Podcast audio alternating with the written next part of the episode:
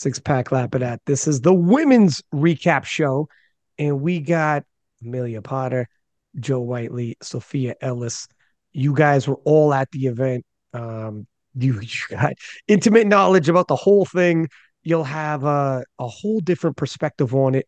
And hopefully, you guys have had the chance to watch some of the live stream to, to rally it back. But I want to get your impressions of it because you guys were all there. You guys have all seen the first one. Jo, what was your impression? How would you compare this to the first Sheffield? It was bigger, essentially. The the screens were bigger, the audience was bigger, the performances were bigger, everything was just scaled up from the first year. The first year we didn't really know how it was going to work. We were we thought it'd be amazing, but you never know until you're there. You never know until uh, you're actually experiencing it. And that first year, the energy of the crowd, even as they filtered into the theatre, was just incredible. And they were just as noisy and energetic as they were uh, the first yeah, year. It, yeah, it. Uh, I agree. The first time was it was weird because we didn't know what to expect. And as it's happening, the impression of the first because we'd never seen anything like it. So that is like special because you'll always remember when it first happened to you and you're like, oh my God, this is like nothing we've ever experienced before. They changed the game. Second year, they have to level up because that's gone. You can't relive the first. It's gone. You now you have expectations as opposed to as it's unraveling, like, oh my God, is this crazy? I can't believe it. Now you believe it. You've already experienced it. It has to level up. 100% it did level up pretty much in every single way.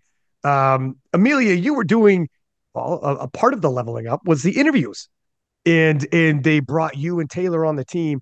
What was your impressions of the the production, interviews, and the whole event as a whole? Yeah, like you said, everything was stepped up and they started like adding new elements. Like you said, the interviews was one of them. And I'm going to start by saying it really takes like not just like a village, but a literal whole city to kind of get Sheffield done. There are so many people behind the scenes that, you know, made it what it is. Um, but kind of seeing the progression from last year, which was already incredible, and, you know, having these extra elements, the interviews, letting the viewer see a bit more about like the personality of each of the lifters as well, rather than just, you know, what incredible lifters they are. Um, yeah, it was it was magical and it was incredible to be a part of it this time um, and being able to kind of still spectate. It was, you know, electric. And for those watching the live stream, the live stream is an excellent quality, but it's so hard to describe the the energy and the atmosphere that's actually in that room because you know people are like, oh, what was it like? You know, actually being there. It's like I think it was Evie last year who said um, oh, it's like a rock concert or something like that. Yeah. It really is like that that buzz. You know, everybody's excited to be there. It's this huge, obviously, common interest of a relatively, you know, still quite niche sport, and everybody in there is 100% there for it, which is it's just incredible, like a real, real buzz when they're um, and they did a good job with this last year and again leveled up this year right at the beginning before the lifting starts and it like goes up with the lifter like you know Evie Corrigan oof like Brittany Schlater, doof, and like the floor shakes every time a new lifter's name goes mm. up. It's, you know, it, it, was really, really electric. And you can tell that they've been thinking about Sheffield 2024 since Sheffield 2023. Next day. I think we all have. Yeah. yeah. Yeah. I'm thinking about Sheffield 25 already. I, am thinking about, I'm a heading, I'm thinking about Sheffield 2030. Let's do this game. Let's. I'm already preparing my impromptu comments I'm going to use on the stream. Um, it was hilarious. I, you, I don't know if you were there and caught it when in one of the interviews, our boy Gavin dropped an F bomb. Nice. Yeah. Nicely done, Gavin. Nicely done, Gavin. It was what a guy. What a guy. That's live. That's live stream.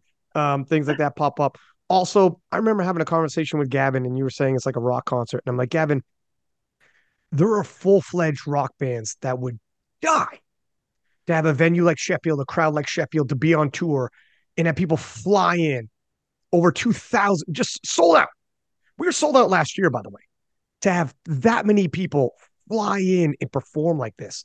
Like these, these women and men are like rock stars now. Like the experience they have, 100%. Uh, the stream is fantastic, but um, like and like like watching a rock concert, you can't describe what it's like to actually be there. You can watch a YouTube video of your favorite guitarist or whatever and be like, oh my God, that was magical. But imagine you're there live and they're like 10, 15 feet in front of you and they're doing that. You can't fully describe. And it's it happened again and it level up again. Sophia, what do you think? Yeah, like just what you were saying, that I actually went to a concert recently and there was more people at Sheffield than there was yeah. at this concert. Yeah, and it's just like it's crazy when you compare it like that. Um, yeah, it was great to be again behind the scenes again this year, and it comparing it as like someone who's working behind like it all going on. Um, it went so much smoother this time round. It was a lot less stress.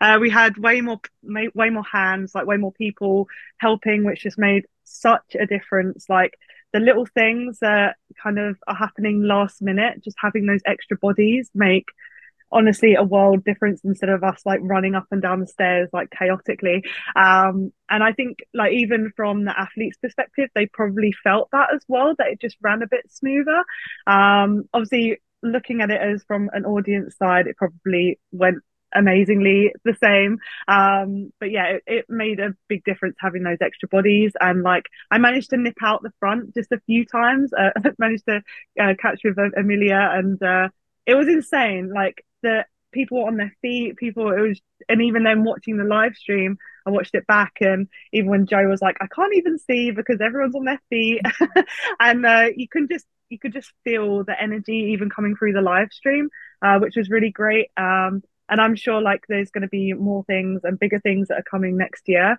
Um, but the scale of it is just like already insane, but you know that there can be so much more as well.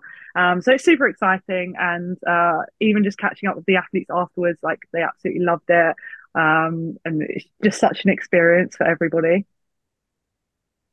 When everyone's watching, to your point, behind the curtain, how much work, how many teams, how many people are running around to get this beautiful production just to go off seamlessly. It, it appears seamlessly, and it. I mean, it, it was flowing, but there's so much organization running around, different teams and whatnot, and it definitely would because we've never, as a sport, done anything like this before. So I'm sure the first one felt stressful as as it's going because you, you we've never done this as a sport. So everybody's yeah. like, oh my God. Now at least when you've got a taste of it and you know what to expect, like, all right, we're it's it gets easier and easier, and you can start adding more and more elements. You know, talking to Pete Spence, and he was like, "You want to grow, but you don't want to grow, add too much too quickly because then you get caught in that trap." We're like, "Wow, we mm-hmm. spread ourselves too thin," and that's where our shoes drop. They're very careful, you know, very very, and and the planning starts immediately for the next year, and and they're making the proper steps because you can be overly ambitious. And speaking about next year what are you guys thinking about? I ran into Ben Banks uh, at breakfast the next day. Breakfast. So we it ended at night, and that night they said tickets available. By breakfast the next morning, Ben's like, "Hey, twenty percent sold." I'm like, "What?" I and think then, that might have been on the Monday, Ryan, because the tickets went on sale at 6 p.m. on the Sunday. Okay, so then it was Sunday. On, yeah, yeah. Uh, uh, then it was night of the banquet. Thank you. Yeah, it's night of the banquet then. Yeah. And then um, that week, 50% sold already. Same week, 50% sold. By the time we might sell out, I said this on the men's recap preview show from yesterday. I can't picture a UFC or boxing card where they have these cards and they sell. You will never sell out a UFC without saying who's fighting. Uh, there's just UFC coming to town. Say less. It sells out, and you don't even tell the roster we might sell out Sheffield without even knowing the roster. That's Sheffield has become an event like that where it doesn't matter who's even there to to compete. You know they're going to be, be the best lifters, right? It's going to be the best lifters. So, and, and the, the key thing, the key thing, I think, I looked at the ticket sales yesterday, and the good seats are going fast. So that front row on the first level, they're all gone. Most of that centre block, they're mostly gone. If you want a good seat, you're going to have to be fast because yeah. people have got in really early and they've there's a little block on one corner that hangs over the um uh, the stage where you can see the lifters coming out and they're gone People have been really strategic in booking out blocks with their friends. So even though there are still quite a lot of tickets left, if you want to choose where you sit, you're going to have to do it now. Yeah. I, I mean, it's a call to action. Everybody's got to hurry. And it makes me wonder exactly where we're going to end up with Sheffield. When we're selling out this quickly, we've we're outgrowing this venue. We need to go bigger and bigger. Sheffield in five years, what are we talking about here? How many thousands of people will be at this live event? And it's an event. I use the term event. It's not just a sporting competition anymore. This is an event. And how robust might it be in terms of athlete interaction and what more might they add as the years go by? I don't know, but this is this is the beginning of something something special. Yeah, and, if we were to think about that in like a different context, you're saying it's selling out without knowing who the athletes are. If you think about something like a, a music festival or something like that, you always wait to see who the the bands are. You always see who the artists are because you go to see specific music, specific people, but to show it just shows how many people just want to see excellence, you know, the sport at its best. Um, and like Jo said, it, you know it's going to be the, the best 24 lifters in the world at that given time. Um, and it just shows, you know, that Sheffield is excellence and there is that expectancy for it to be excellent. And I think they've continued to live up to that.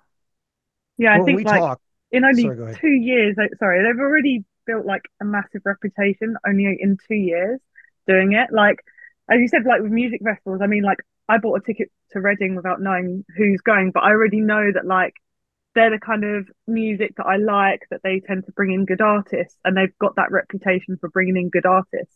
And, but that festival's been going for years and years and years. Whereas like yeah, SBD Sheffield's only two years and already we're selling out tickets and it's already built that ex- reputation. Um, it's just insane, like insane. But great. Of course, we had uh, we had those three years when it was planned in 2020, didn't happen in 2020. Yeah. So we did have a slow, long build up for for three years before the first event actually happened. It was hard to understand at the time whether you could possibly live up to that much hype because we've been talking about it for three years, that so much had gone on. And I was a little bit concerned that there's no way any event can live up to this, but it absolutely did. Hmm. Yeah. And it also proves, you know, sometimes we talk, there's so many social media influencers and lifters become so influential themselves.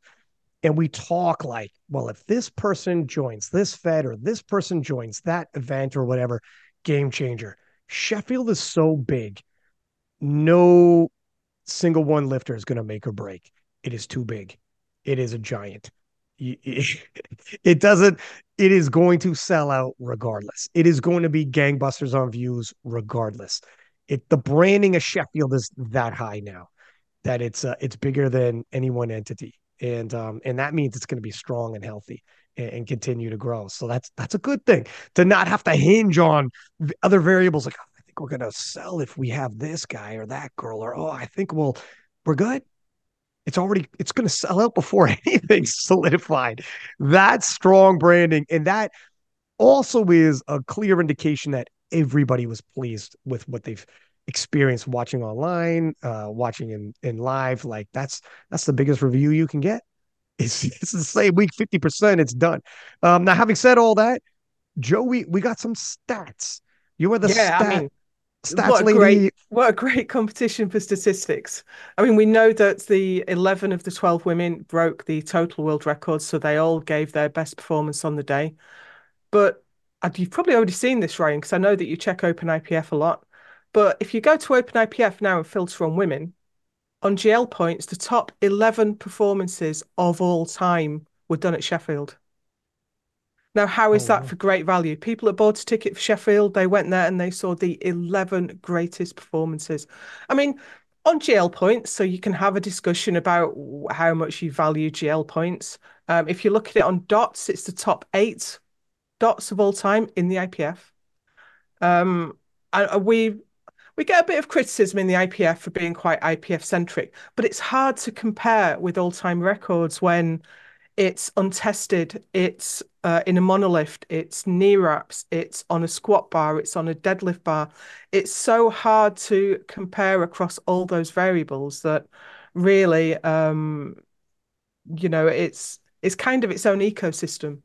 You know, we don't think that there's no other powerlifting out there, but to try and cross compare across those categories is really difficult.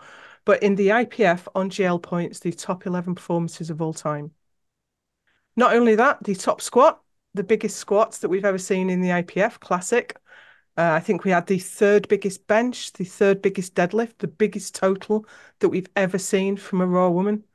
That's that's some good value for the price of a Sheffield ticket. Yeah, no, I mean, I'm going to be a little biased here, but as the IPF goes, the sport's going right now. I mean, this is, and Sheffield's a massive part of it. Um, yeah, let's let's uh, thanks for the stats, Jo. Let's get into it. Talking about Agata, Agata won Sheffield, lived up to the hype, tons of hype on Agata, probably the favorite to do so. Her total crossing 600 kilos as a 69 is crazy. When Karlina did this not long ago as a 76, that was huge. Now Agata's doing it as a 69. Jo, what did we learn about Agata Sitko and how special a talent she is at Sheffield? I think she finally manifested what we all knew was there. We knew how strong she was. We know how great her technique is, how great her focus is, how great her work ethic is. But she's been inconsistent. But she's young. She's young and she's quite young in the sport as well. She did her first international in 21. I commentated on her at World Juniors in in 21 as well. She went on to win in Stavanger the World Open, and she's just been ascendant from there. But this is the first time she's ever really put it all together and done what she's capable of. Um, yeah, and in the 69 kilo class as well. Now, what I'm interested in is she said she's going to do World Classic in the 76s and she's going to do World Equipped in the 84s. Could she win three major IPF events in three different weight classes in one year? I mean, I, we're not even talking about a special talent at that point, aren't we? We're talking about the lifter of a generation that can. She's top of the IPF rankings classic on GL points. She's top of the IPF rankings uh, equipped on GL points, and that's not just amongst the women of any lifter that we've ever seen. I, have run out of superlatives to talk about Agata Sitko. Well, question for you ladies. Let me open it up to the table. Agata obviously won Sheffield as a 69, but hasn't won a world title as a 69. She's 21 years old for perspective. Would you encourage her to stay 69 for a world championship to grab a world title there? Or would you back up her initial at least response of I want to move up to 76 and I want to battle Karlina because obviously they're very close and she did 600 a weight class down. She feels as though there's a level of revenge she wants to take and some unfinished business. I'll, let's let's hop around the table. Sophia, what direction would you tell her to go? Like I understand why she wants to go 76 because I think she's got like unfinished business there with in terms of obviously missing out on body weight, um, in South Africa to Jess. Um, so, and I can totally see her honestly like winning every weight class at this point. and whatever she puts her mind to, she'll probably go and do it. Um, I do, I was actually having a conversation with, I think it was Amanda Lawrence um, after Sheffield about it. And we were saying how we actually think her being in the 69s gives her better leverages. You can try, just kind of see, like, especially with her deadlift, it just seems to look a little bit smoother as a 69. Um, but if she can obviously carry this and into the 76s, who knows? Um, I'd probably say like, like if I was her, I'd probably do it as a 69 and then jump into the 76s and just take every weight class that I could. Um, so yeah, I mean, it's her world at the end of the day at this point, so she can choose what she wants to go to. Um, obviously, as a 76, like, um, yeah, it'll be nice if she stayed at 69, but, but I mean, no. it's world, um, it's a world games year. You don't need someone else on yeah, the podium. This, this is it. Um, but no, I can like I can fully see her, yeah, absolutely crushing the 76s. And it, to be honest, like, I'd also like to see it as well. I'd like to see her and Karlina go head to head. Um, that would be pretty cool. So, from my perspective, I think like either one she would absolutely crush anyway. Um, but again, if she was to go in 76s, it'll be really interesting with the 69s to see that battle again with Leah and Carola because it was very close even at Sheffield. And had Carola maybe done a slightly lower deadlift, and then it would have pushed Leah to have to pull even more. So, um, yeah, I can't say which one I think she should go into, but I think whatever she does too, she'll absolutely crush it. You're gonna be in her DMs, be like, "You look, you look shredded. You look amazing. You move so well as a 69. The levers, everything. You're just piling it on." And she's like, "I got you. All right, relax. Yeah. It's World Games here. I understand." Amelia, what are your thoughts? Go 69. Feels like good riddance. Stay down there.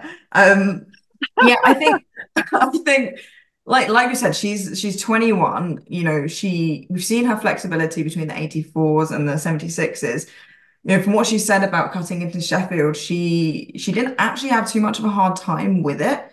Um, you know, she said that she wasn't really hungry until the last couple of weeks of her cut, which you know we know for a lot of lifters isn't isn't necessarily the case.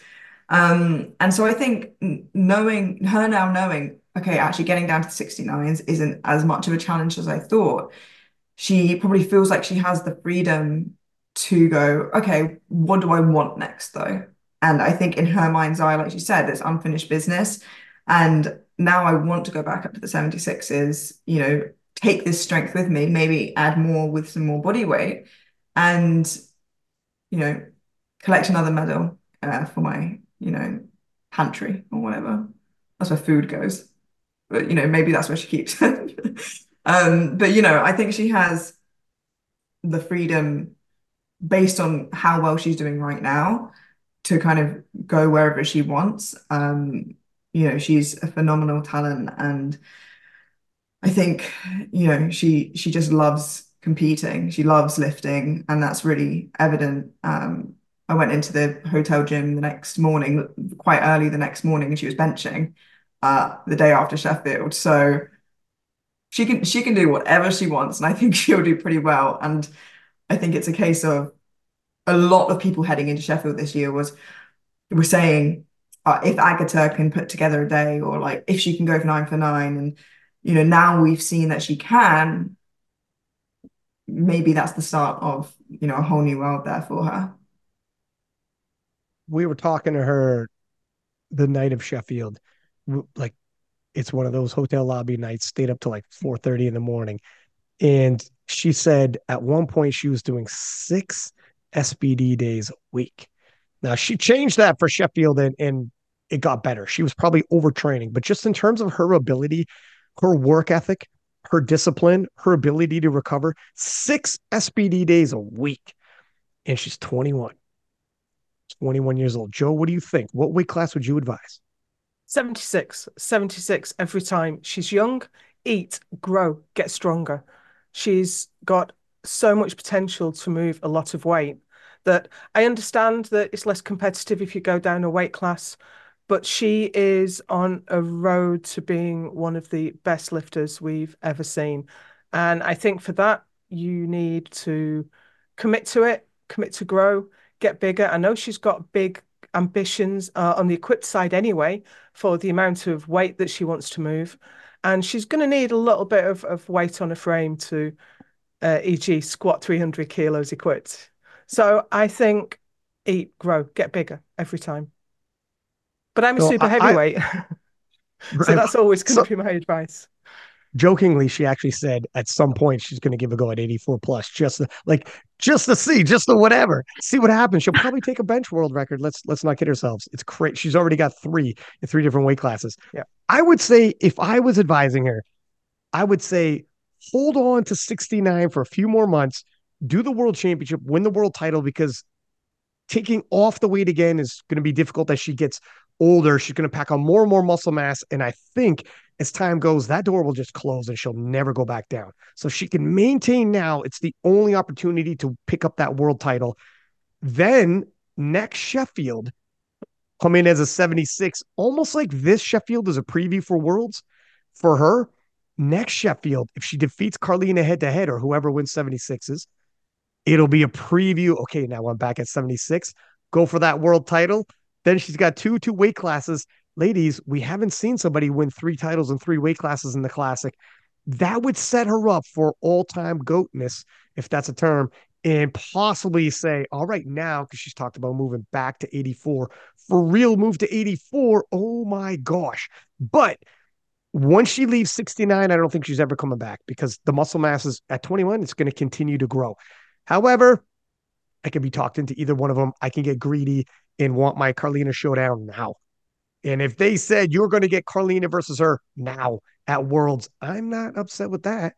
Um, obviously, Carlina did 610.5 uh, and Agata did 600 a weight class below. And Agata, she's motivated and she wants showdowns. And I asked her, "Don't you want a world title?" She's like, "I want show. I want a clash.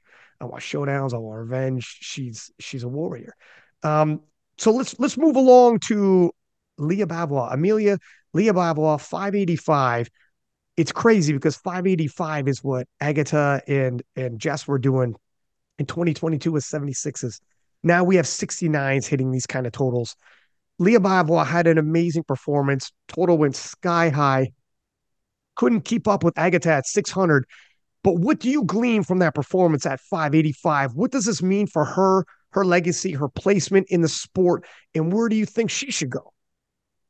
Yeah, I mean, she was predicted I think beforehand with about 103.4%, and she managed to get above 3% above that uh, in her actual total in the day, above the record.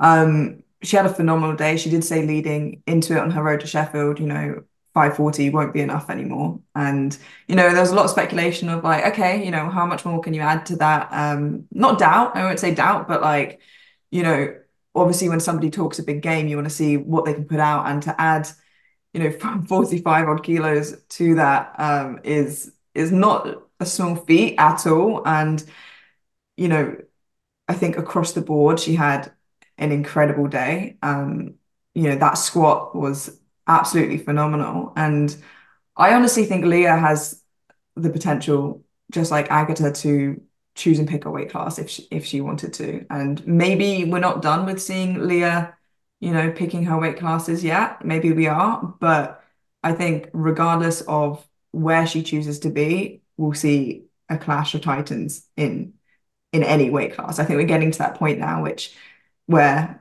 each weight class has, you know, these two, three, four contenders that regardless of where people drift and move between, we're going to see these huge battles. And I think Lee is no exception there. And she clearly has more space to go in the 69s um, based on that, you know, Sheffield performance. So here's a follow up question, and if any of you guys want to jump in with additionals, uh, tables open. But let me let me toss this out to each one of you. Leah Bavoil, let's say Carlina is true to her word, does not change her mind, and she goes 76.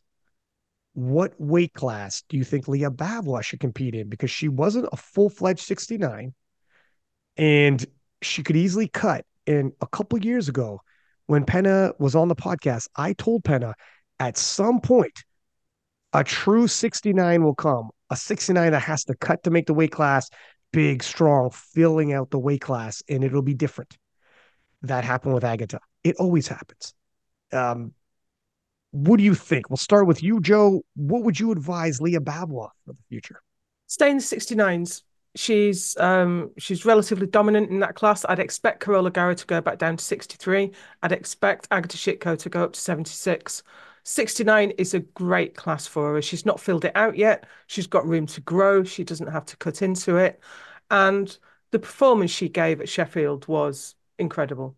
The most she'd done on the platform before on squat was 213, I think, and she put up 225, which was just amazing. We haven't seen her all last year. She wasn't really on form, or she didn't go all out at Worlds. So we haven't seen her put in a, a, a really intense performance like that since the UK Arnold in 2022, when she put up the highest GL points in the IPF um, in the 63 kilo class. So she was kind of injured coming into Sheffield, and she wasn't really pushed at Worlds. So I think this Sheffield was the first time we've really, really seen what she can do in that class. I, I kind of thought she might come in at about 220 on squat, but 225 was was just awesome. Really incredible. That 585 total was we knew she'd put a lot on the on the total world record. We knew she'd put at least 30 kilos on it, but it was 40 kilos and more. Absolutely brilliant performance. But I'd say just keep doing what you're doing. It's going well. You're getting stronger. You've still got room to fill out the class. She was um, 66.4 in the 69s. So I think she's on the right trajectory. Sophia, what do you think?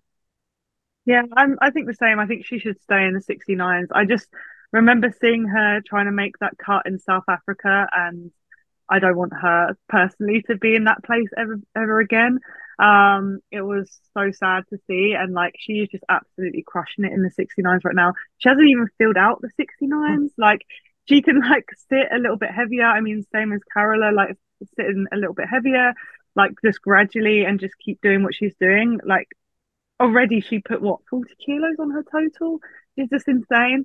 Um i think she should for sure stay there. And actually i think carola should probably stay in the 69s as well. She's from seeing her now like uh, at the banquet like she's definitely put on a lot more muscle mass. And when you do that it's it's harder to lose that body weight. Um and i think she's pretty happy staying in the 69s as well. So um it'll be interesting to see. Mm. as i said that battle come come again so, yeah, we'll put a pin in Carola. We're going to talk about her in a sec, but I will tell you this. I also saw her at banquet, talked to her, and she said she thinks she's staying 69. In oh. case you guys are wondering, we'll see how she again. Things could change as as time passes, but as of the banquet, she was like, "I think I'm going 69." Um, Amelia, what is your suggestion for Leah? I, I, I do sit on the side of the fence that uh, Jo and Sophia are, are, are speaking from in that what a performance she put up at Sheffield. You know, not just a, like just the squat, the bench, the deadlift, all of it has progressed. And I think, you know, she's already sitting light, which mean does obviously mean she has the opportunity sat at kind of 66 halfway in between to cut down a bit and uh, go to 63s or try and just eat into the 69s, but based on the growth she's been able to have as a 69, you know, why not just keep pushing and see what her body can do, you know, in the 69s, keep eating, keep growing.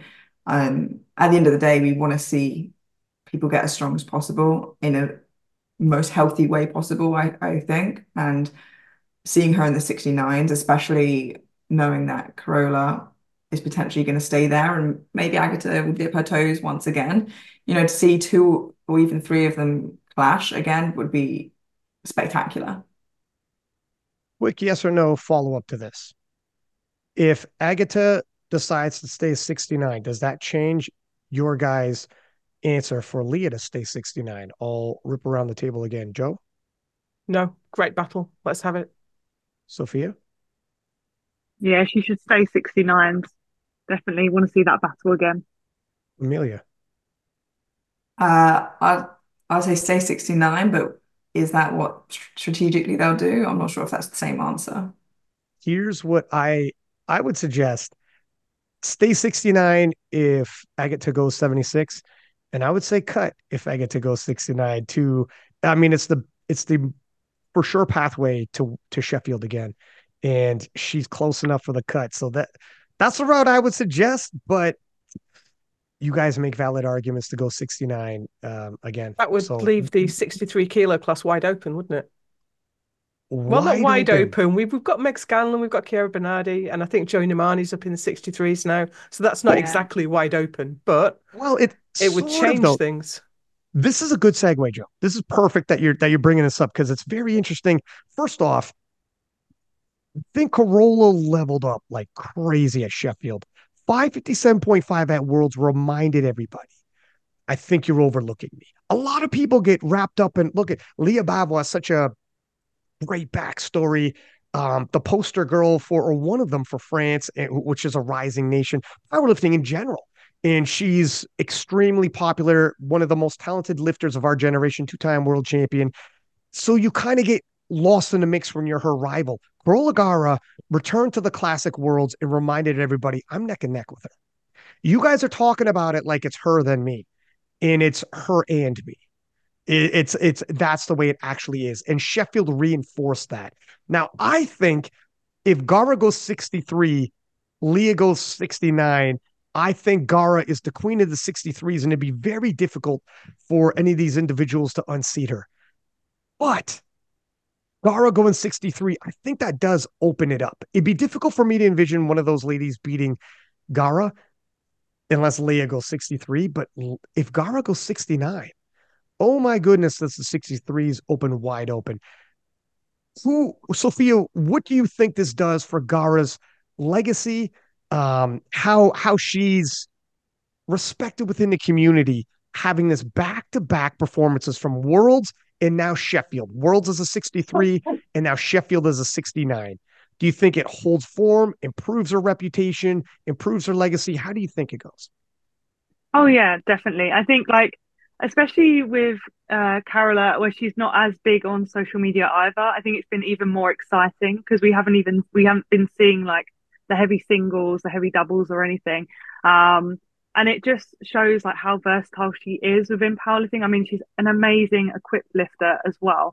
Um, and to go from dominating the 63s and now coming in and being neck and neck with Leah and Agata in the 69s and not even filling the 69s out it's just insane. Um, and I was speaking with her coach, uh, Antonio, um, and he was saying how like, yeah, they're pretty certain on like staying with the 69s for the time being, um, which is, I think, really exciting because we have seen how much she's already put on her lifts and she's now injury free as well.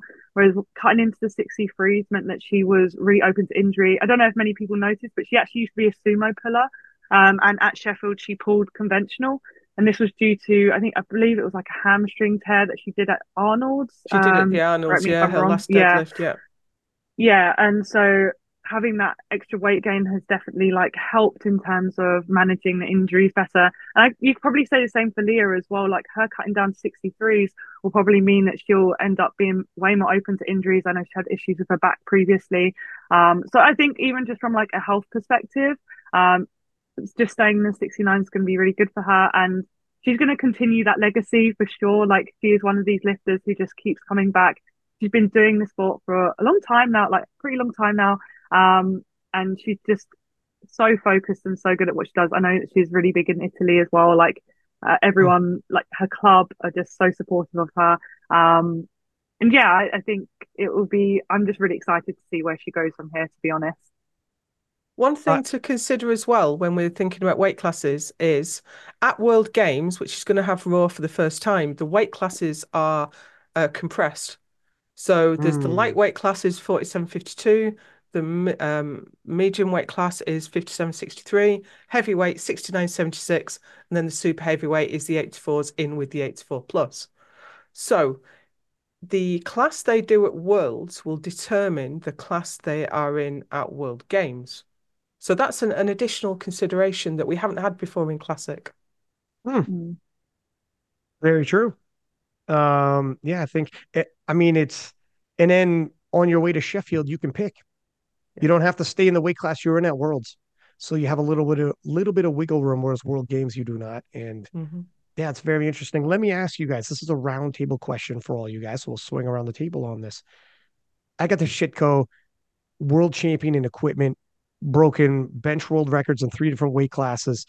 21 years old, just an absolute phenom, multiple time medalist at Worlds in the Open, and just won Sheffield. Carola Gara, world champion in the 63s, um, you know, several times over. We all know what she's done and equipped as well as World Games. 582.5 as a 69. This is again as a as a total Six months ago, I would have thought that's a 76 kilo total. Now we're seeing it in 69. And she's a legend and probably a Hall of Famer. Leah Bavoil, two time world champion, champion in 63, champion in 69, world record holder 63, world record holder 69, total 585. Again, that's a total that just a couple years ago would have won you the 76 kilo world title, let alone doing this as a small 69. Ladies, this was the perfect storm the perfect storm. I don't know if you know, there was three hurricanes converged at one time, and we had never seen that in history, in recorded history. And when those three hurricanes clashed, they called that the perfect storm. Did we just witness the perfect storm? Was this, as of right now, from the beginning of the classic era in IPF to now, was this the greatest battle we've ever seen with the greatest lifters clashing all at once? Yes or no? And you can expand on it afterwards, Jo. Yes, and I think it was set up by the new weight class, uh, the 69s, having such a, a, relatively low total. So one world champion went up, one world champion went down, met in the middle. It's unusual to see that. It's not often we we get to see that. And for those three lifters to put in the best three performances on GL points that we've ever seen was just incredible. Amelia? I think yes, definitely obviously referring to the the 69 kilo women there, but also just all 12 that were there, like the the standard across the board there, I think was phenomenal and and came together at a perfect time. And you know, the women's powerlifting, I've heard so many people say it, women's powerlifting right now, it, it's just phenomenal. Like to be a part of, to watch, like it is incredible. So I think definitely for the 69s, but across the other weight classes as well. Sophia, Battle of the 69s, the greatest battle we've ever seen in our sport? Yeah, I, I'd say so. I think it's just more so because it was more than anything anyone could have ever expected. Like no one could have like guessed these numbers. And I think that's what made it so absolutely insane. And for a lifter to drop a weight class and do better than they did in that heavier weight class, mm just he was to say that to someone, they'd be like, "No, you're you're joking." Like, but uh, it was just incredible, and just for all of the women, like everyone barring one broke went over the world record total. Like, what? Sorry, do you know what I mean? Like, even even as we were saying, like we've got a new weight class with the lower uh, lower rec- totals, but even so, like everyone ac- pretty much across the board went over their the world record total, which is incredible to be honest. And can I add as well, you know, obviously the women and the men both gave incredible performances. Gustav won by 100.78%. Now we take a look at, you know, Agata, who ended up winning by 109.29%.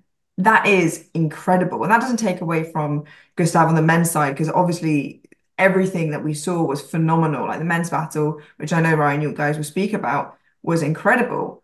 But for 109.29% over the current world record to be the winner is incredible. I think that was 51 kilos or something over the world record before Sheffield. Like that is like unimaginable. If someone said that was the winning percentage the day before Sheffield, I'd been like, oh, you're crazy. 109% couldn't see it. She said but... it though. She said she was coming for 600. Yeah, she, shot. yeah. she called her shot. The other reason it was such an exciting battle was we had two squatters, two benchers, and two deadlifters. So all three had a weaker lift than the others. So the competition ebbed and flowed around those differences. Agata had the weaker squat, and Leah had the weaker bench, and Carola had the weaker deadlift. So the the competition flowed around. It wasn't just that one person went out in front and no one could catch them. So I think that made it more exciting as well. Mm. And uh, I do think like for, for anyone listening, sure you if someone wanted to say there could have been tighter battles that are more exciting, that's not really what we're talking about here. I'm talking did we ever see a battle of a perfect storm of all-time greats like this with resumes like this? That no. If someone wanted to say Agata versus Jess came down to the very last deadlift, and we saw the biggest deadlift in IPF world history, maybe that was more exciting. But there's no denying this battle, the resumes on these women, in terms of greatness, all clashing at once. I can't think of another time off the top of my head where we saw this amount of greats.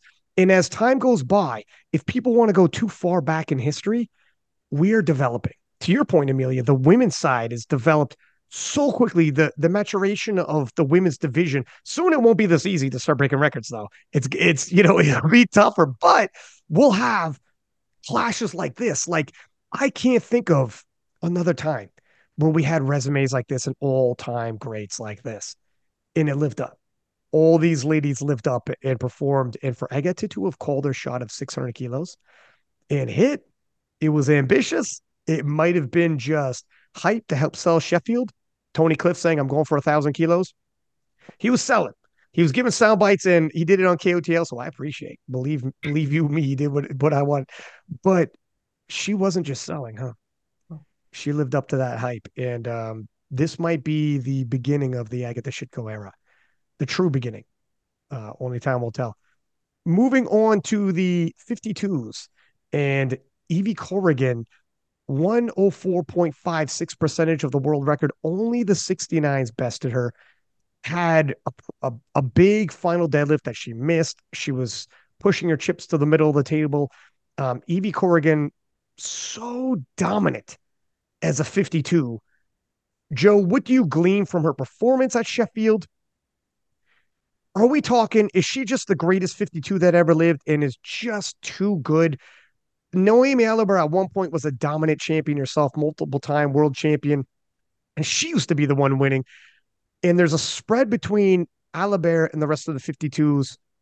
And then there's a whole nother level when it comes to Evie.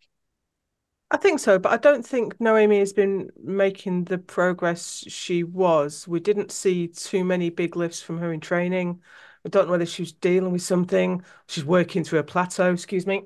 but also, Noemi was the only lifter amongst the women to miss three lifts. She missed a squat, she missed a bench, she missed a deadlift.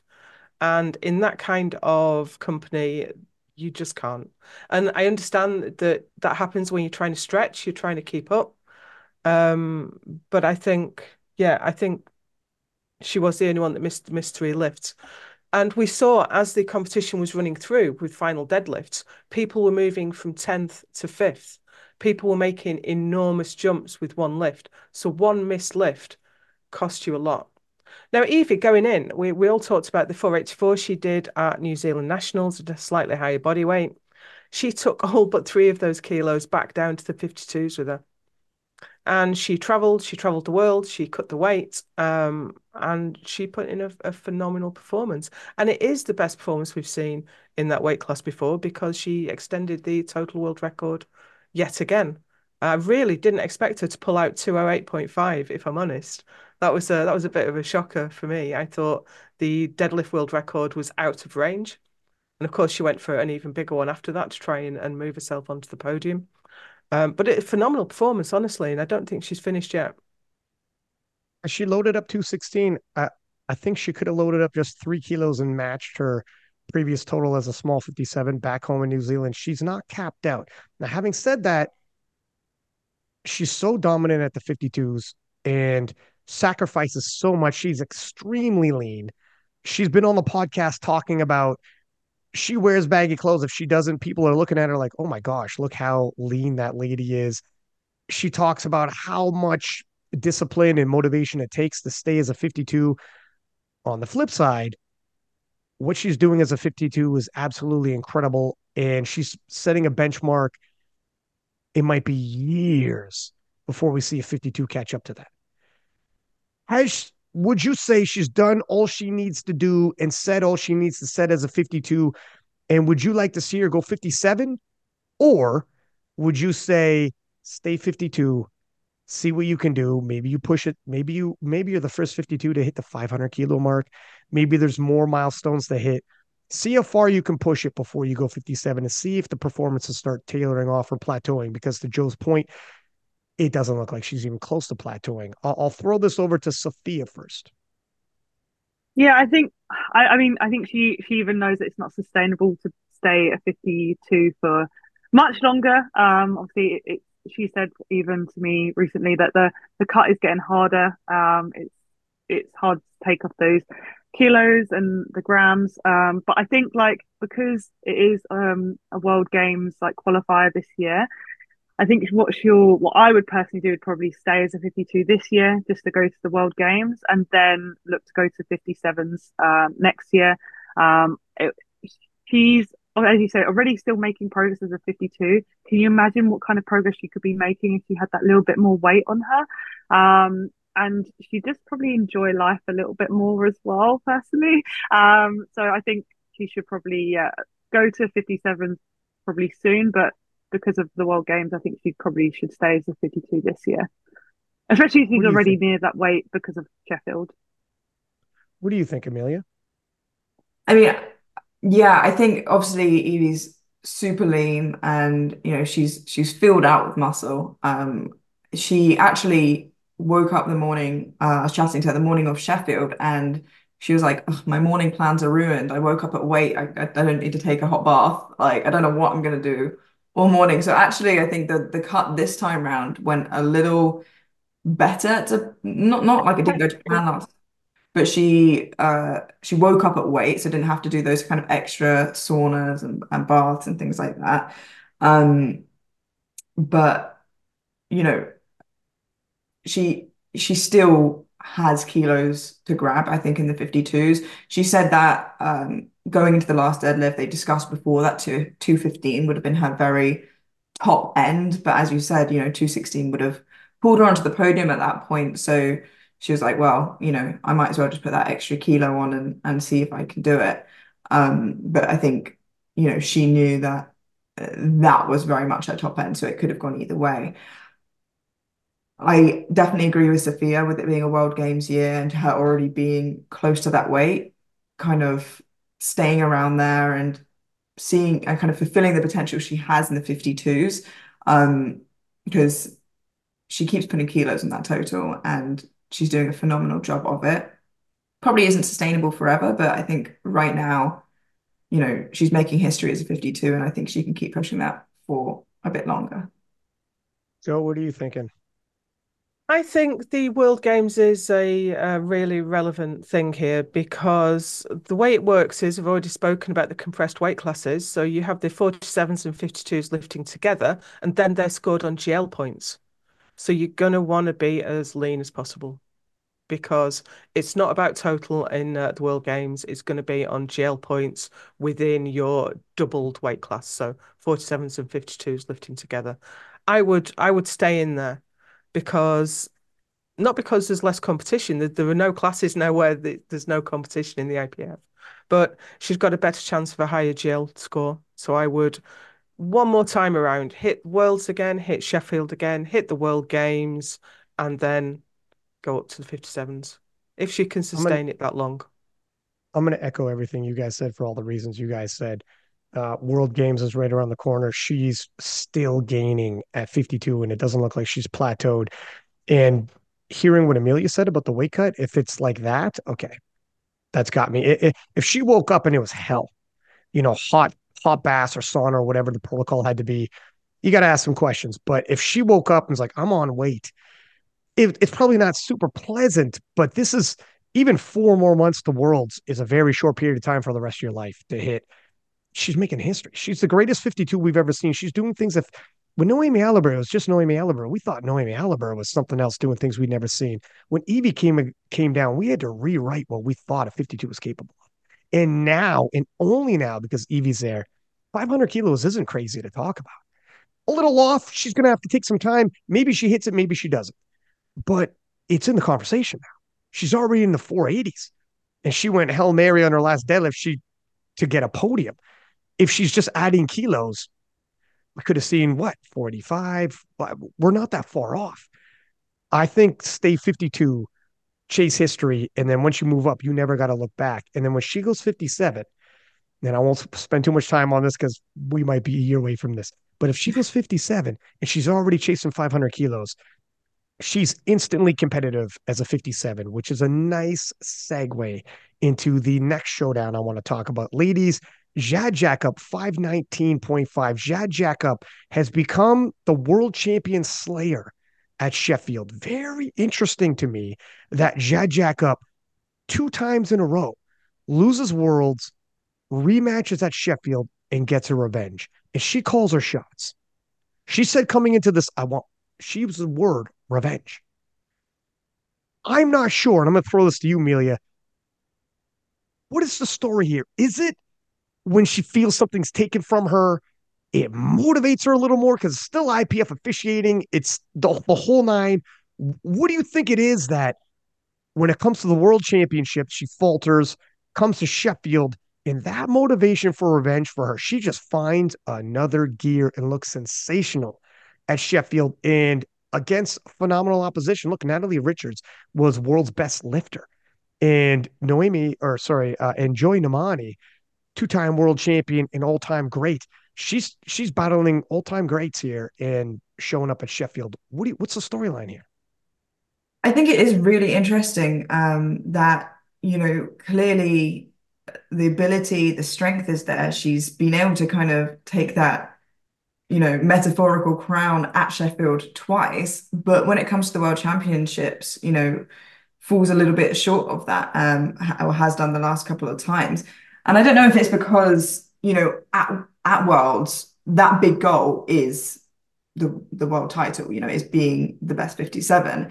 And at Sheffield, that's kind of a side quest, you know, amongst a much bigger game. And it feels like, you know, if if winning Sheffield or getting on the podium is the finish line, then being the best 57 is just, all right, well, what if I just run a bit faster than this person in front of me? You know, and that feels more achievable. And it kind of takes that, you know, and this is all, all speculation, but from like kind of the mental side of things, that feels a lot less intimidating than, you know, the gap between me and the finish line versus the gap between me and just overtaking this person in front of me. And maybe that pressure being taken off at Sheffield, weirdly enough, because of how big the event is, is enough to kind of get those extra kilos um, and push herself a bit more there. Although, you know, it, it's not only just Jade having a great performance, it was also Natalie kind of making a couple misses, I believe, um, in in her performance. So it, you know, there's a lot that goes into it, but I think the the strength is clearly there, the ability is clearly there, and I'd be really interested to see how you know Worlds in Lithuania plays out this year in the 57s. Can she get the official title finally after slaying them at Sheffield two years in a row? It's going to be a really exciting clash. She's got to be one of the best powerlifters to not win an open title at this point. Um, Jo, Jo, what do you think about it? It could be it could it could be various factors. Mental, it could be uh is it handling? The handling's oh. different. Stanley handled her at Sheffield. Yeah, he he did. Um but if we can go back to Sun City, where she missed out to Joy Nnamani, she actually, with her last pull, she got herself onto the top step of the podium. She forced Joy Nnamani to pull her second deadlift world record of the day to beat her on body weight, or was it by half a kilo? I, am not sure. But I don't think that's a failure of her performance. She performed at an incredible level, but she was up against Joy Nnamani, and you can't bet against Joy Nnamani in her deadlift. But she forced Joy Nnamani to pull two deadlift world records. Now, at in Malta, the situation was slightly different. She missed a bench and she was a little bit on the back foot. Natalie was having a great day and making everything look easy. She was one bench down. Now, they did make a mistake in the the attempt they put in, but she didn't pull it anyway. She didn't have it on the day. Um, I can't quite. Was it two thirty two point five maybe? So, I think she's gone toe to toe with phenomenal athletes who are at the top of their game. So I don't think that it's that she's underperformed at Worlds so much as she's operating in such a, a heightened, rarefied level of elite lifters that she's putting in incredible performances and just missing. And but not it's Sun City. Joy was slightly better. It wasn't that she didn't do very well. She's a phenomenal lifter, and and as you say, I think she is the best female uh, IPF athlete out there who is yet to win uh, a world title, and I think it's coming because she's she'd improved. Her squat was bigger. She'd um, she'd not done more than 182 on the international stage before then. She'd done more in local meets. So her squat's gone up, her bench has gone up, and the deadlift, she's sneaked a little bit more on that deadlift as well. And of course, Natalie missed a couple of lifts, as uh, as Amelia said. Uh, otherwise, the situation may have been a bit different. Sophia, what do you think in terms of Natalie's performance in the battle we saw at Sheffield? Like Natalie, yeah, she really came. Like you could see that she was coming in strong already. Like even through her training, looked really great. Um, her squats were looking really strong throughout. As you said, she did miss uh, a couple lifts, but it was only like from her last deadlift. Like it looked like it was just grip at the top. To be honest, like she did all the hard work and then it just kind of like popped yeah. out of her hands, which was a shame. Um, and that would have obviously really forced Jade to push her deadlift. Um, so I think we're going to see a really close battle at Worlds again. Um, Natalie's probably going to be really working on her grip now uh, from that top deadlift, uh, top of the deadlift. Um, it's yeah, it's going to be neck and neck, and even like going back to Jade, like she even looked like a bit more composed this time compared to last Sheffield as well. I think she's really grown as a lifter. Um, just, I mean, she's still very young, um, and all this experience is really helping her. And Natalie has come in, obviously, um, first worlds, and she won, which is just like come out of no nowhere, and it was really insane.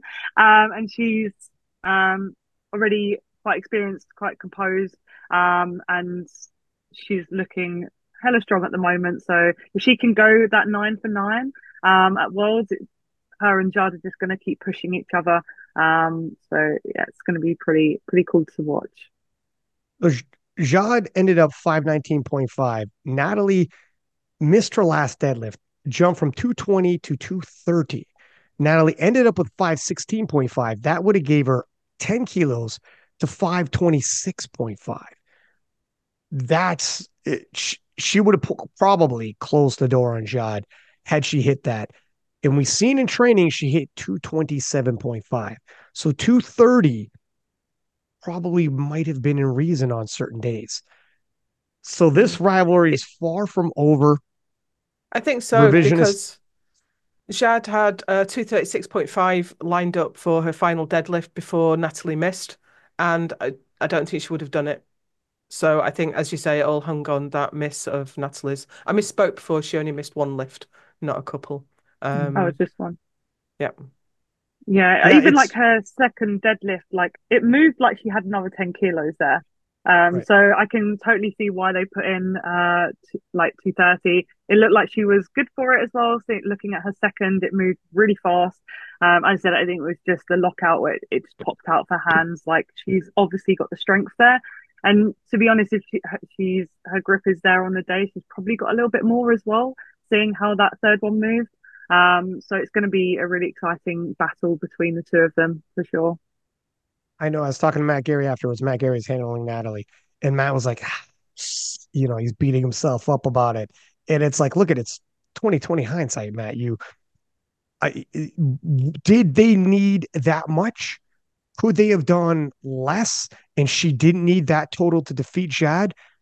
Maybe, maybe not. But if you took off some kilos and Jade came back around because Jade was having a phenomenal day. And Jade came back around you and and outpulled you, you would have said the exact same thing. Like, ah, she Natalie pulled 227 and a half. She probably had 230. I should have loaded 230. It's a damned if you do, damned if you don't. But Matt is going to be tough on himself, just like he's tough on everybody when it comes to handling it. He's always going to double back and and double check on things in in his own uh, mentally. But quick question, roundtable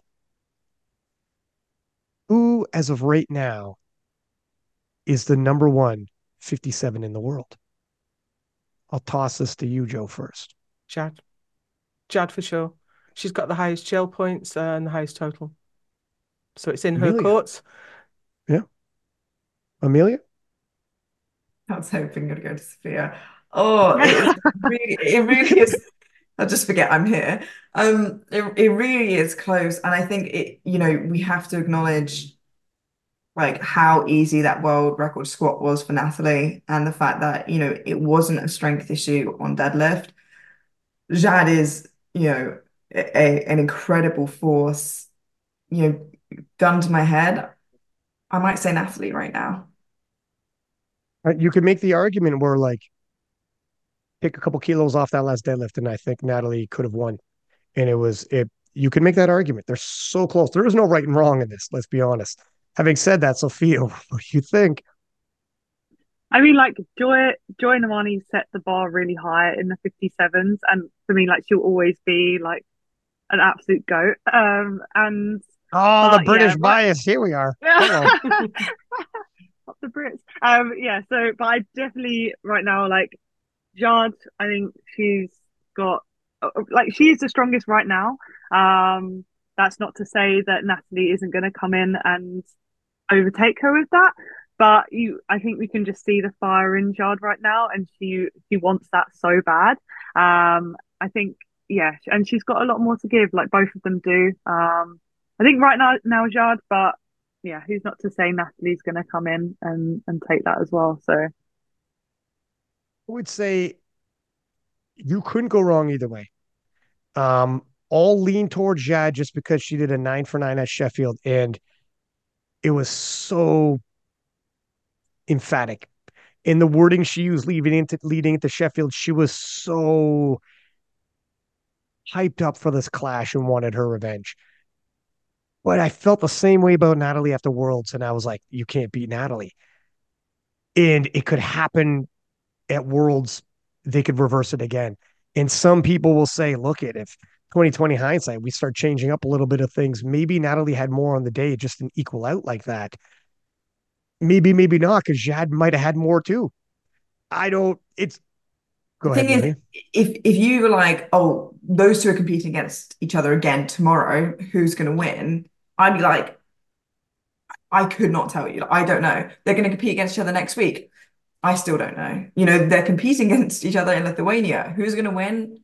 I don't know. It's not like I'm I'm standing here holding like a, a Natalie flag or a, a Jade flag. Like both flags are firmly in the ground. I I don't, you know, I could not pick a name. It would be like picking a name out of a hat at this point. So, you know, I I'm kind of going based off of, you know, if they both had that nine for nine day, um, and you know what we saw at Sheffield, but really, I, you know, it's it's pretty identical in my eyes right now. It's going to come down to I think Lithuania, which I think will be super exciting. Oof.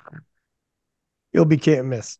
It'll be can't miss. I can't wait for Lithuania, and maybe we see Jade finally grab an open world title because if this continues, if this continues, the first thing she's going to say after the interviews, like once the interviews start, is "I'll see you at Sheffield." This her record at Sheffield is two and zero, oh, and she's doing phenomenal. Uh, moving on to the eighty four pluses, Jo. The 84 pluses have been absolutely sensational as of late. Had probably the best session of Malta 2020. Definitely the best session, yeah. And what we again they lived up. Britt Schlater, the reigning world champion, a free lift specialist, huh? There are some people who have, you know, they got big deadlifts, big benches, or big or big squats. And Britt toes that line right up in the middle. And as a three lift specialist, she can be losing ground, but it's not over until the very end because she's so steady.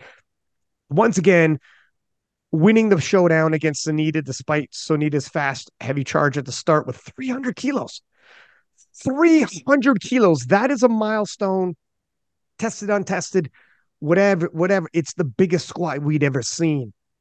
Tell me about the 84 pluses that we saw at Sheffield and how special was that rematch? Well, I think a problem, if it we can call it a problem with Sheffield, is that there are so many phenomenal performances that they get overshadowed and overlooked because usually uh, if we're at Worlds, you have a couple of great performances on a day, and we all talk about that. But when you've got 24 great performances on the day, right. you have people who were did amazing things, but they were a little bit lower on the pecking order, so they do get a bit overshadowed. And I think Brittany Schlater's squat is being massively overshadowed by Sunita's, obviously, because she's doing a lot more. But Brittany squatted 285, and Sheffield last year that was higher than the world record. It's only that Sunita's taking these giant strides on squat that makes it look like Brittany's squat isn't as big. So I, I think it's easy to lose perspective when we're looking at all these phenomenal performances. Brittany, she was brilliant. Did she miss a lift, Brittany? Did she they, go nine? Her first, her first deadlift. Yeah, they both did. Oh, oh, of course. All the super heavyweights, yeah. male and female, stumbled with their opening deadlift. That was, yeah, was that was really odd. On but, con- um, conventional pulls too, which is odd to stumble balance wise at the top. Tony Cliffe stumbled at, at the top with his deadlift as well. Yeah, and Jesus. It was very yeah. weird that day. It was. Thought uh, had a bit of an epidemic of it. But as you said, at Malta, the super heavyweights stole the show for me. Um, Brittany and Sunita finally laying down some massive numbers. Brittany coming out on top. Of course, Sunita did that huge 300.5 kilogram squat. I don't think I don't think I'll ever forget seeing that at Sheffield. Jo said he was on the stage um, and he said a wall of noise hit him as soon as she came out for that. I mean, it was noisy environment um, anyway, but the the the support of the crowd was phenomenal for it. But Brittany, again, she always seems to sort of almost fly under the radar. Massive squat wasn't a record. Third biggest bench we've ever seen in the IPF wasn't a record though. Third biggest deadlift we've ever seen um, but the biggest total we've ever seen. But that deadlift of Brittany's, that was not maxed out. She had a lot more in the tank there. Yeah. It was, was it 267 and a 267, yeah. I agree with you. She there. had a lot more there. She did what she needed to do for for the position for the for the total world record, and I understand that as a coaching decision. But a couple of more kilos on that, she would have taken the deadlift world record as well. And now I understand why that is the conservative approach and that is the safe approach as a coach. I'd have loved to have seen her take the deadlift world record as well. In a 710 finish. Um, Brittany is continuously leveling up. It's uh it's gonna be exciting. Alexis Jones is crossing over and the battle of the 84 pluses at IPF Worlds, and we won't turn this into an IPF Worlds preview show, but oh my gosh, we're gonna have a podium all 700 kilos and up. This is crazy. The the 84 pluses have leveled up like we'd never seen. This is the the most healthy division at 84 pluses we've ever seen for talent pool wise, the depth of it. Previously, it's the Bonica Brown show. You show up and who's coming in second. And there's no better way to kill off sport where you show up to a basketball game and everybody's leaving by the fourth quarter because you already know who's going to win. I'm using basketball term with a bunch of Brits. I should us a different sport, but um, you get what I'm saying. Where you need showdowns in sports where you don't know who's going to win, and you're like, I don't know, I don't know, flip of a coin right down to the very end. And the 84 plus is having that now has increased the popularity of this division like no other, and we have new entrants coming and and new boundaries being pushed. I don't know. I don't know what's going to happen. It's it's exciting stuff. But yeah, Brittany Schlater once again, and obviously I'm Canadian, and uh, yay, Team Canada, we we got one, we got one with Brit, so I was happy. Um, and quick question here for the 300 kilos, ladies, just for milestones that cross. We all remember Ray Williams. This is the roundtable question, so I'll throw it to all you. We all know Ray Williams when he squatted a thousand pounds. What that meant, it was all over the places on ESPN. In terms of on the women's side, a woman squatting and crossing over the 300 kilo mark. Where does that rank as single feats of strength? Ray Williams crossed that thousand pound mark, and everybody was talking about it, and everyone remembers this. 300 kilos seemed absolutely unfathomable. Tested knee sleeves, 300 kilos.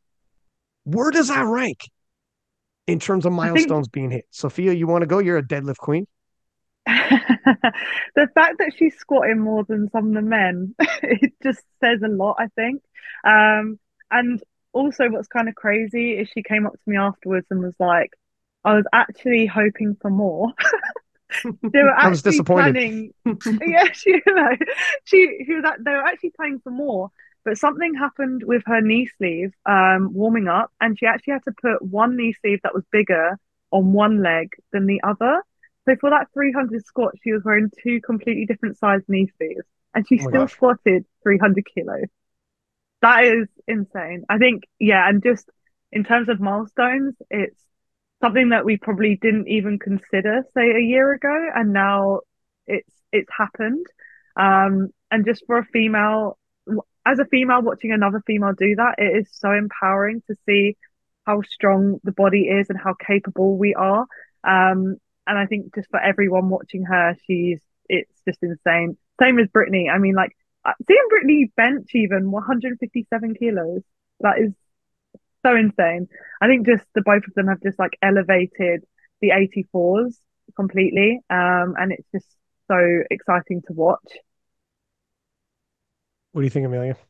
Yeah, I think 300 kilos is is one of those weights, particularly on squats that, you know, which I think is what makes it such a milestone that regardless of weight class or gender, you're like, wow, that person squatted 300 kilos. So for it to be the first ever 300 kilo, you know, raw uh, in the like, IPF squat um, by by women is just incredible because if if you saw a random guy in the gym squatting 300 kilos, you saw a random guy in the gym squatting 200 kilos, you'd be like, oh, fair play, guy, you know, well done. But the fact that now there are women squatting 300 kilos, it, it is incredible. You know, like I was saying, it's it's a weight that you'd be impressed by regardless of, of size or gender. And I think that's what makes it such a big milestone that if you just said uh, X person squatted 300 kilos, you'd be like, wow, you know, that that's incredible. So I, I think that's huge. And to kind of what Jo said before, um, is exactly kind of my my thought stream, which is because Sunita had that 300.5 kilo squat, it's very easy for people to look over the fact that Brittany is also an incredible squatter. Like she's incredibly strong. She wasn't really that far behind her. And I don't think some reason would think that, you know, Brittany at some point will also squat that weight. Um, kind of like Evie last year, where, you know, I don't think she broke any uh, individual record, squat, bench, or deadlift, but then it was like, wow, you know, Evie's so strong. And I think Brittany is kind of that sort of incredible force of, you know, she's just well-rounded like across the board. Like she's just strong and all of it. And I think it, it's not even just those two in the 84 plus uh, in Malta that made it so exciting. You know there are other names in the in the mix um, and that's really exciting with Alexis Jones coming over. Uh, I'm not sure what Bonica's doing but if she's back in in the mix as well. So that's four or five names going into this year's worlds as well so you know a really exciting class, especially because people love seeing people shift the most weight that they can, you know, and obviously the 84 plus and moving the most weight um, in the the women's classes. So for that to now also be competitive with four or five competitive people in there is is so exciting. We have um, uh, Natalie Lalai as well, of course, who was the yeah. biggest deadlifter that we have. Um, She'll go 600 was, plus. If you yeah. like milestones. But um, I think it's worth saying, uh, like we've been saying that Brittany's uh, squat was a little bit overshadowed by Sunita's, and of course Sunita's squat was uh, incredible. It's the All Federation squat world record in knee sleeves. Four women have done more in knee wraps. Only four. Knee wraps monolift untested. So to be right up in the top five of squats that have been done and to have done it tested, walked out, knee sleeves is um I mean, some of the different equipment types uh, or the different conditions aren't as relevant as others, but knee sleeves to knee wraps, that's a big one.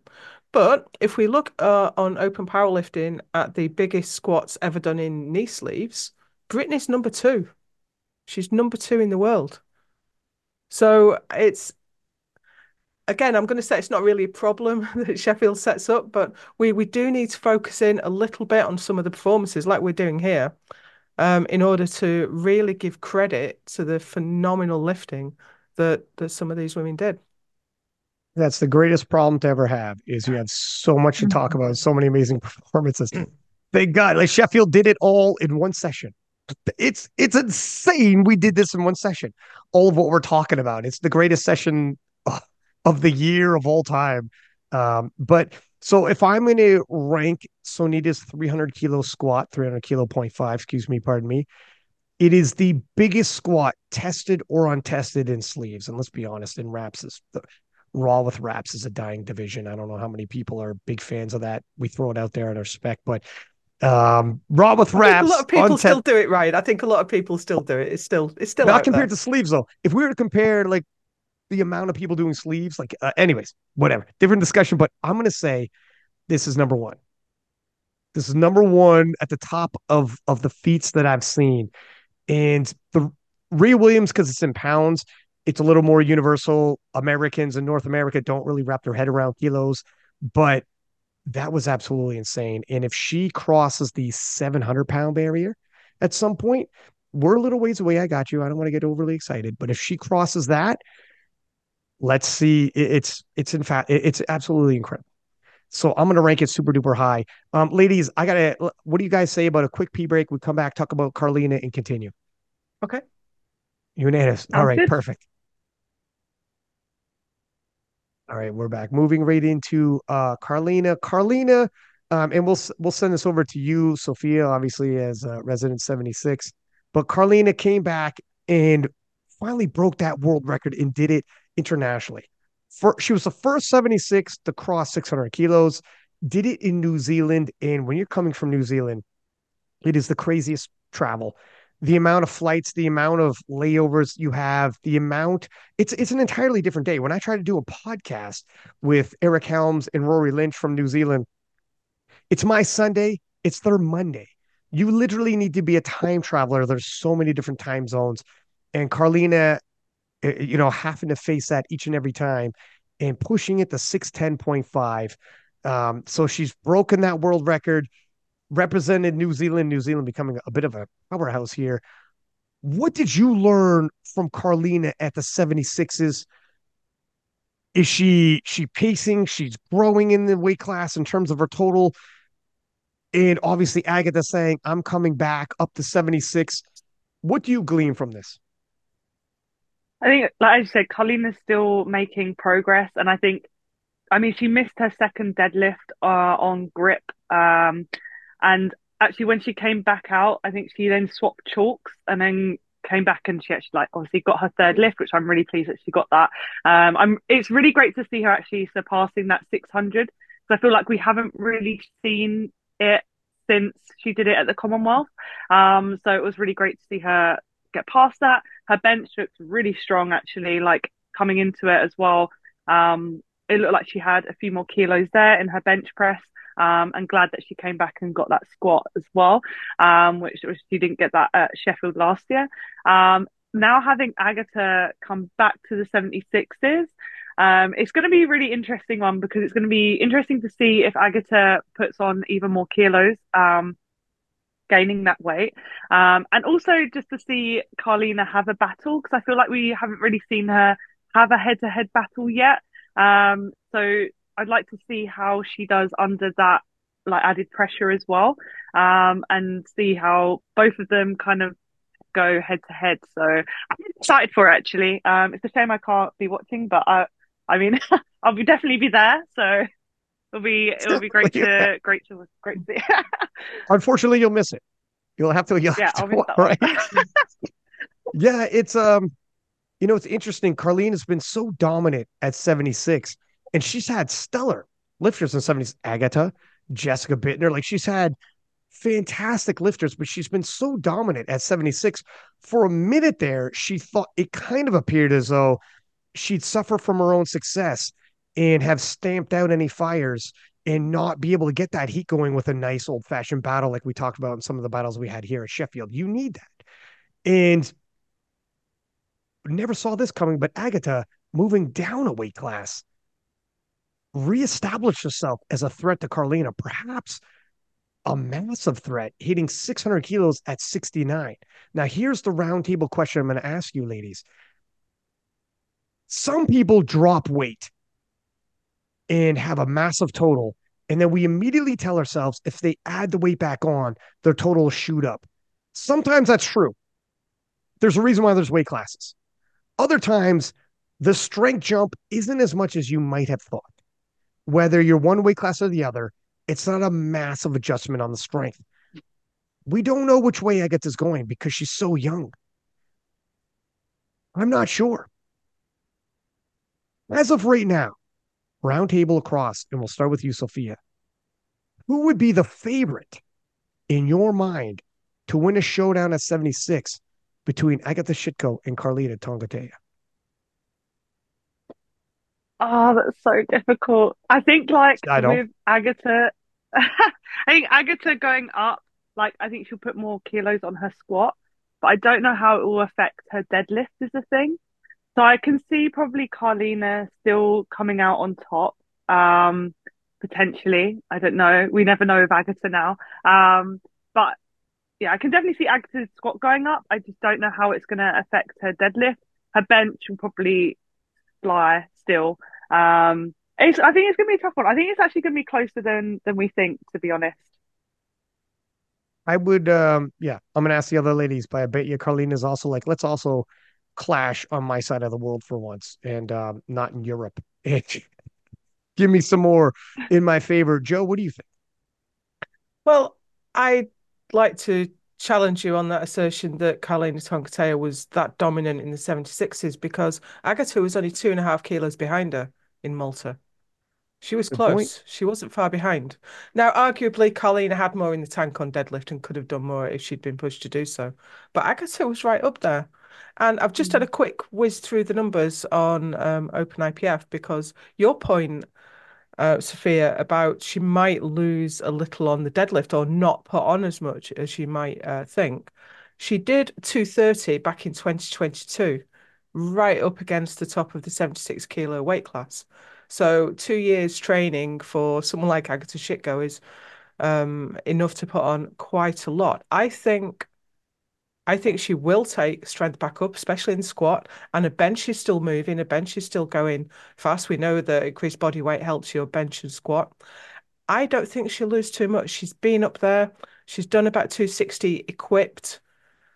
I think she's really going to take the fight to Karlina, and I'm not going to count Karlina out because she's a phenomenal lifter and she's got the fire. You see, when she starts to struggle on the squat, she gets that look in her eye and she pushes. She's an absolute warrior on the platform. So I'm not going to count Karlina out, but I think she's going to have a fight on her hands. Who would you say would be the favorite? I don't think there is a favorite in that one. Ah, oh, oh, you, oh, you're so confident out the gates. You sidestep that like a boxer. I think Amelia... it's going to be right close. I think it's going to be down to the last deadlift. Okay, mm. Amelia, you got a favorite for me? Well, I think you know, recency bias obviously says that you know Agatha's on fire right now. We know that she is. You know, you said it's the age of Agatha. You know, it is like right now. It's she's very much coming into her own and, and she's dominating. It's also important to remember that I don't think, at least for a while, we've seen her go nine for nine as a 76. You know, like that amazing performance at Sheffield was the first time we've seen her in, you know, I can't even think when pulled together a nine for nine day. It was the first one. Yeah, I, th- I thought so. Yeah. So, so, like Jo said, you know, it's the first time she's pulled together a nine for nine day. Now, if there is even, like Sophia was saying, any sort of dis- discrepancy in going up and maybe that affecting a lift or, or not, and she has a potential to to miss a lift, you know, that really opens up a lot of kilos for, for Karlina or for anyone else, you know, that she's competing against. So in terms of if she goes up and has her second F nine for nine day, you know, I, I think she very much right now has the chance to be the front runner by a kilo by body weight, like Jo said, it, it's not going to be a huge like a huge gap between them. Um, so I think it, if she can pull together a nine for nine day again, which you know she can now, but it's in, you look at her kind of track record, it's not a, a frequent thing. Then I think right now it will come down to it, and maybe she'll just hit the post there. But that's not counting Karlina out because Karlina's very strong, still growing, and a very, very consistent lifter as well. I think amongst the public, if we're doing odds, and that's usually how odds roll out, right? Is um, mm. I think Agata, based off the momentum of Sheffield and, and the talk of Sheffield and just the belief in her, would be the favorite. And if you look at the fact that she's 10 years younger than Karlina, she's 21 she's she's a junior, going to stay a junior. Like I, I, think her rate of adaptation and the sky's the limit for her right now. The one thing that Karlina has though is she, in this battle, which it would be super tight regardless, and they're both all star lifters. Karlina will lift last. She will be able to load up what she needs for the win, and that's big. That's always big. She'll have the last laugh. Can I get to push her beyond where where she misses? Maybe. We've seen that happen as well. I think Agata would be the favorite based off of the momentum of Sheffield, and, and that momentum is just huge. And based off the, you know, the intangibles, like she's 21 years old, so what you could do in three months at 21 and what you could do at three months at 31 is is is different, I think. But and I think if anyone's closer to their peak and plateauing, it'd be Karlina. Not saying she's plateaued, but closer to. I think that's undeniable. I I, I think Agatha, we all agree, God knows where she'll be in five years. And that's probably when she's peaking. So eventually Agatha will surpass. I think she's too close. Will she surpass as cl- close enough to worlds, this worlds? I don't know. I, I think she's the favorite though. Good discussion, ladies. I'm excited. The 76 kilo class will be super stacked if she moves up, and then we get the 69s with Karlina, or sorry, uh, Carola and Leah. Conceivably, we'll have to see. Um, moving on to Turbo Tiff. And Joe Turbo Tiff broke the world record yet again. Um, looks super dominant in this weight class. Her total is now entered into the 430s, far ahead of most of the other 47s. Or what are we looking at here? She has she a couple things. What do you take from her performance? Is she so far ahead of the other 47s? Everything's been said that can be said. She's the greatest 47 of all time. Nobody in history would have come close to her. What are you doing? Well, she she was running her own race, wasn't she? She was on her own in class. She wasn't in a in a weight class battle. And although everyone at Sheffield was competing against everyone else at Sheffield, it's easier to focus down on those battles. And I think maybe someone pushing you in the class can spur you on to do a little bit more. But she she pushed up her own squat world record, bench world record, and total world record. She did very well in terms of payout. That was fifteen thousand pounds but was she um, 10th 10th place? Which is a crazy place to finish when you you've you've done so well. But if you think about the other 47s that are out there we've got Heather Connor uh, Jess Espinal and they haven't put up totals like that. I think the best they've done if I have a quick look yeah, the best they've done is Jess Espinal's done 417 and a half, Heather Connor 410. Tiff Chapon's up there at 431 and a half. That's a big gap to bridge in a small weight class. It's harder for the smaller weight classes to push on lots of kilos, and it's hard to see who's going to challenge her really. I, I agree, and for a while there, it was you know Heather Connor who was the greatest 47 of all time, and we had that. Then Tiffany just asserted herself so dominantly. Then there's hype on Jessica Espinal, who's a fantastic lifter coming out of the US, but 417.5, kind of close, but 430 to your point when you're 47, those that's it's a pretty good spread. Let's yeah. be honest, that's a pretty good spread. Now Jess is young and and can progress, but Turbo Tiff is young. She's winning titles as a junior and and she's also progressing it's she's starting to become a victim of her own success, not only with the Sheffield format, but just period at Worlds. Even it'll be it'll be tight. We need to see some big jumps from the rest of the 47s um, to threaten her to to really feel like she's back into the showdowns. Now, having said that, whereas previously it was Heather and then the rest of the division, now it's Turbo Tiff and the rest of the division, but it's tight to get onto that podium. Canada's Aurélie obviously at Worlds went back into the warm up room and pulled what she would have needed to to hit it onto the podium. She's not going to do that again. She's also a junior. A lot of these ladies are juniors. A lot of these ladies are young and developing really quickly in the 47 kilo class as long as they stay in the 47s. It'll be interesting to see where Tiffany ends up going. Will she eventually go 52? If Evie moves up, and we all agreed Evie is eventually going to move up. Turbo Tiff at 430 and Noemi Allabert, if she's in the 440s and she can go 450s, I don't know. I don't know what ends up happening, or if Turbo does, Tiff's like, look at, thank you very much. I think 47 is good for me. She does cut into the class as well, doesn't she? She, she does. doesn't sit naturally close to it. She, so she used to, but... moving up. Yeah. Yeah, like you know, weightlifting obviously puts on muscle mass and she's she's getting more and more muscular and I don't know, but it's it's a big jump 47 like 5 kilos at that body weight is not small. She would be she doesn't have to fill out 52 just like Leah and Carola, but I'm I'm not entirely sure. Um, either way, uh, and moving on to Sophia, let's talk about uh, Amanda Lawrence. broke the world record total, is clearly talking about goats of the division, clearly the goat 84. What did you take away from her performance at Sheffield? Like she showed up again and showed us again how insane she is in the 84s. Um, she, I know she missed her last deadlift. I think she said to me afterwards that she was a bit affected by the only one, like she only had an hour to kind of like recomp after weigh-in, which she said kind of affected her, affected her. And also she made a jump from her second to third deadlift, which she wouldn't normally make as well. Um, so that could have also affected it. I mean, there was quite a few different variables, but yeah, insane squat as well. Again, like it was a grind, but what a great grind it was. Um, I think it'll be really interesting to see if we have anyone that cut, like starts to kind of go head to head with her as well, because she's been at the top of the class for so long now. It'll be really good to see a kind of a battle going in the under 84s as well. Um, be that maybe we see someone from the 84 pluses drop down to 84s, who knows?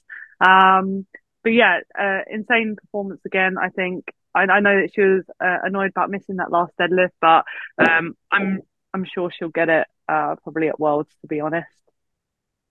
Yeah, she's also kind of in a very similar situation as Triple Tiff, maybe even more severe in terms of the gap between her and the number twos and threes of the division. And it's not, yeah. Turbo Tiff has fantastic 47s, legendary 47s there. But it has happened. Amanda Lawrence and Daniela Melo in 2019 was a fantastic battle. Super close, right down to the very last deadlift. I would love to see another 84 emerge. It's going to be difficult. You got Listis in Ireland, but she's outgrown the 84s, and I, I don't see her cutting. Amelia, you want to say something there? Yeah, well, I, I mean, you know, again, not to be biased to to the British team here, but you did bring on three female Brits, so you know you kind of got to expect that a little bit. Um, but we do have, you know, currently some really up and coming 84s, uh, one still being a junior, which is Erlov, who recently, at her most recent meet, pulled 260 kilos, which is just two and a half kilos mm. under what Amanda did at Sheffield. So, you know, I think right now, you know, like you said, she's she's kind of a standalone in her class, but I don't think that's a forever thing. And that's not to say, you know, Amanda, watch your back or anything, but I do think that, you know, she's not going to go uncontested forever. And maybe that's going to be a good thing for her as well. Because, you know, sometimes when you are just there fighting yourself and pushing yourself, it can be hard to get that motivation or that momentum because you can't feel the breath of someone else behind you. So I think there are people within the next couple of years who will be pushing her for that title. Uh, and I don't think that's going to be a bad thing for her either. I was going to say uh, exactly the same thing, to be honest. Love Isabella John. She's still a junior. She's still 22. She's pulling 260. We have Ziana, um, Ziana Azariah as well. She's totaling about the same as Love right now. And if you want a preview of what's coming for the 84 kilo class, they're both competing at Euros in March. So it'd be well worth taking a look at what those two do because I know Ziana is uh, putting kilos on her lifts, and there's no stopping Erolov. So we haven't quite got someone to challenge Amanda yet, but I think we're we're brewing a couple of lifters that might get there. Oh yeah, I definitely. Hope. They're both looking so on form as well, so it's be it'd be good to see them competing at Worlds. Yeah, let's see. I mean, and progress can come quick, and people could come out of nowhere. Look at Agata came out of nowhere at 1920 and ever since has been in all of the showdowns. She seems to be always in the mix. Um, yeah, ladies. Noemi Allabert, actually, Amelia, let's talk about Noemi Allabert with yourself. Noemi Allabert struggled, went six for nine. At one point, was the queen of the 52s. And now Evie Corrigan's come down, and the what was a battle in the first Sheffield is now becoming a bit of a spread. Um, what do we take away from from Noemi Allabert, her performance, and where what do you think she's heading? Because she's obviously she's still got a future in the 52s, conceivably going to be on the podium at World and end up at World Games and has a lot of good stuff to do. But are we kind of nestling into the number two form until Evie makes a move to 57? It's it's really hard to say. Like you said, Evie is an incredible talent, but Noemi, you know, went six to nine. She lost a good amount of kilos in doing so. Um, I, I don't know if she would have been close to Evie even if she did go that nine for nine. Um, but you know, I think she probably felt the added pressure on top of that, knowing that, you know, she's chasing Evie going into that. And perhaps that was an influence for either her or her coaches on those third lifts, kind of trying to push a little bit more, which meant that, you know, she she lost those lifts um, as a result. She's still, uh, you know, an incredible talent, and I don't see her, you know, slowing down her progress. But it's just a case of, you know, how far and fast can she push it whilst Evie's still in the weight class. And really, with Megan Lee Smith, not so far behind either. So, you know, it actually is becoming a, again, another really competitive weight class, you know, at least around that podium place um, with Evie, you know, a few uh, steps ahead. But I think, you know, she's going to have to put the work in and, you know, get her head strong going into Worlds to kind of try and get that nine for nine day because yes, she's chasing Evie, but she's also trying to stay firm away from Megan, who I think at Worlds was only maybe 10 kilos apart from her.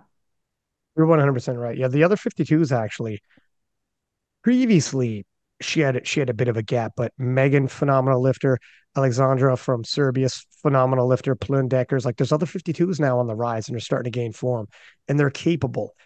And for Noemi, we're right now, you know, we're we're in the midst of a phenom like Evie Corrigan. We already know, and everybody knows the writing's on the wall. Evie won't stay 57 forever.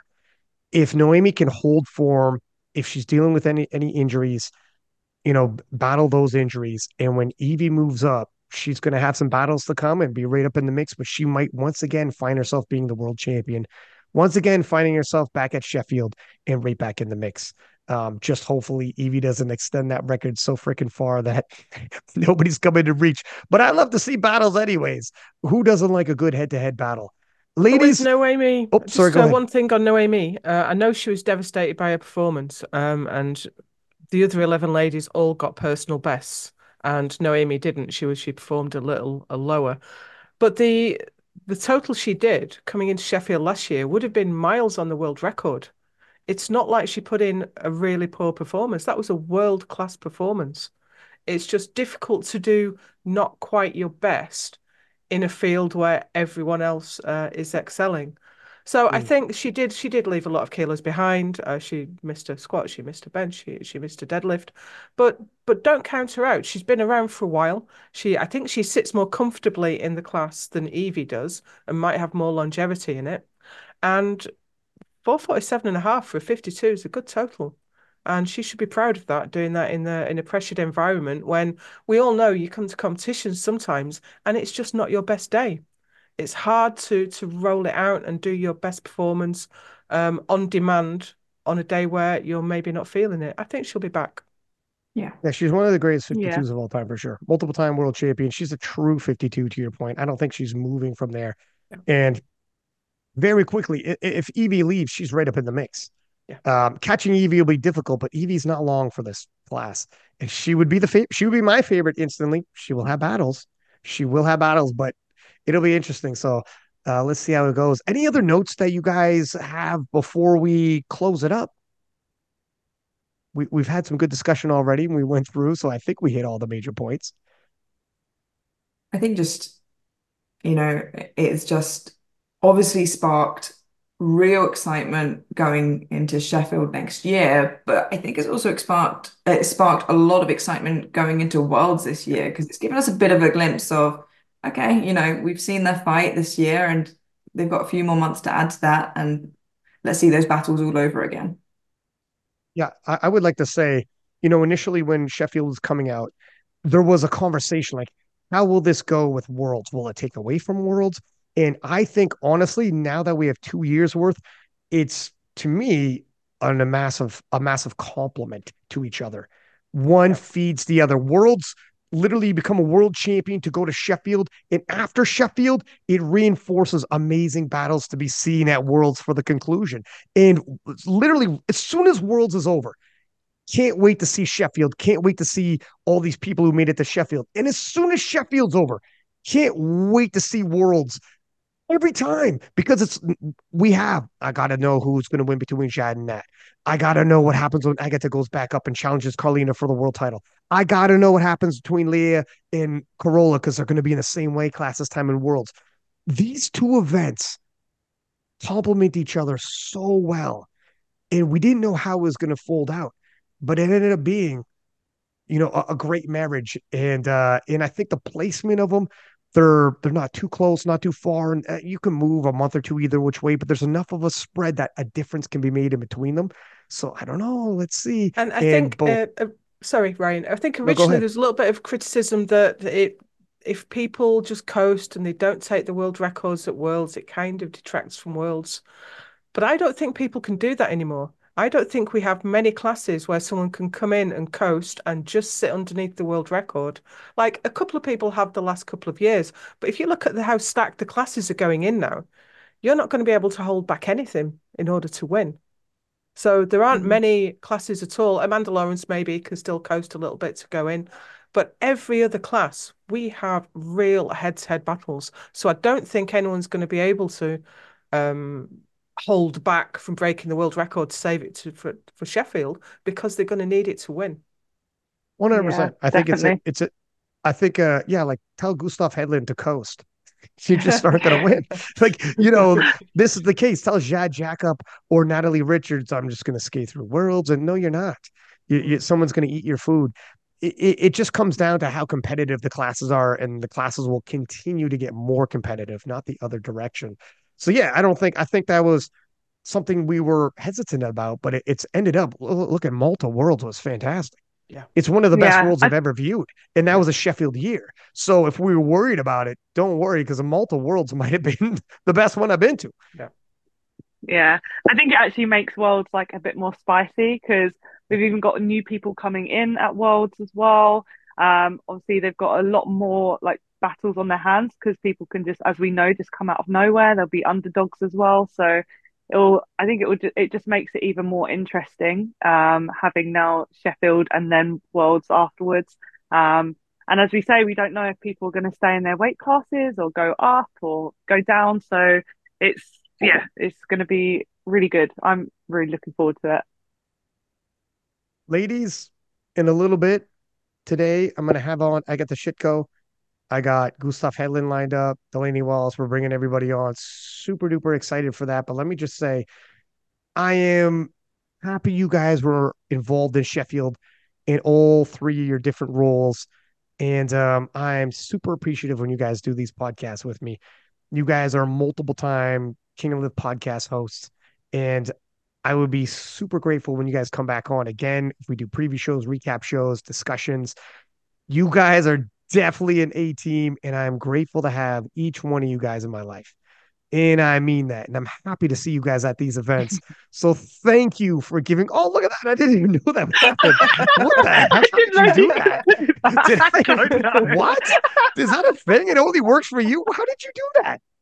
I have no idea how that happened. By the way, did I drop I acid like and not know it? for people who are only listening, you did a heart and a bunch of it happened again right now.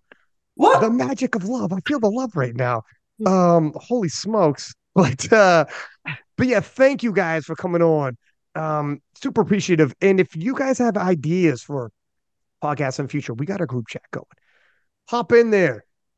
What do you guys think about this? What do you guys think about that? Hey, this is happening in powerlifting right now. Let's have let's have a good old fashioned discussion on it. I like that we have different views on things so people hear different sides of it. That is perfect. Uh, and you guys, nobody knows the sport like you guys know the sport, and you guys are knee deep in it in terms of commentating, interviews, running the beats, competing, coaching, the whole nine, writing, open powerlifting. I mean, this is this is an all-star cast, and I'm super duper appreciative, and I'm all up in my feelings right now. But but anyways, um, I just wanted to get that out there. And uh, for everybody listening, thank you. Please do give us high ratings, post up in the comments. And if you guys want to get into the debates on who who did what or whatever, I'll I'll reply back and we could do have a good old fashioned sports debate. And until next time, six pack Lapadat six up, and we are.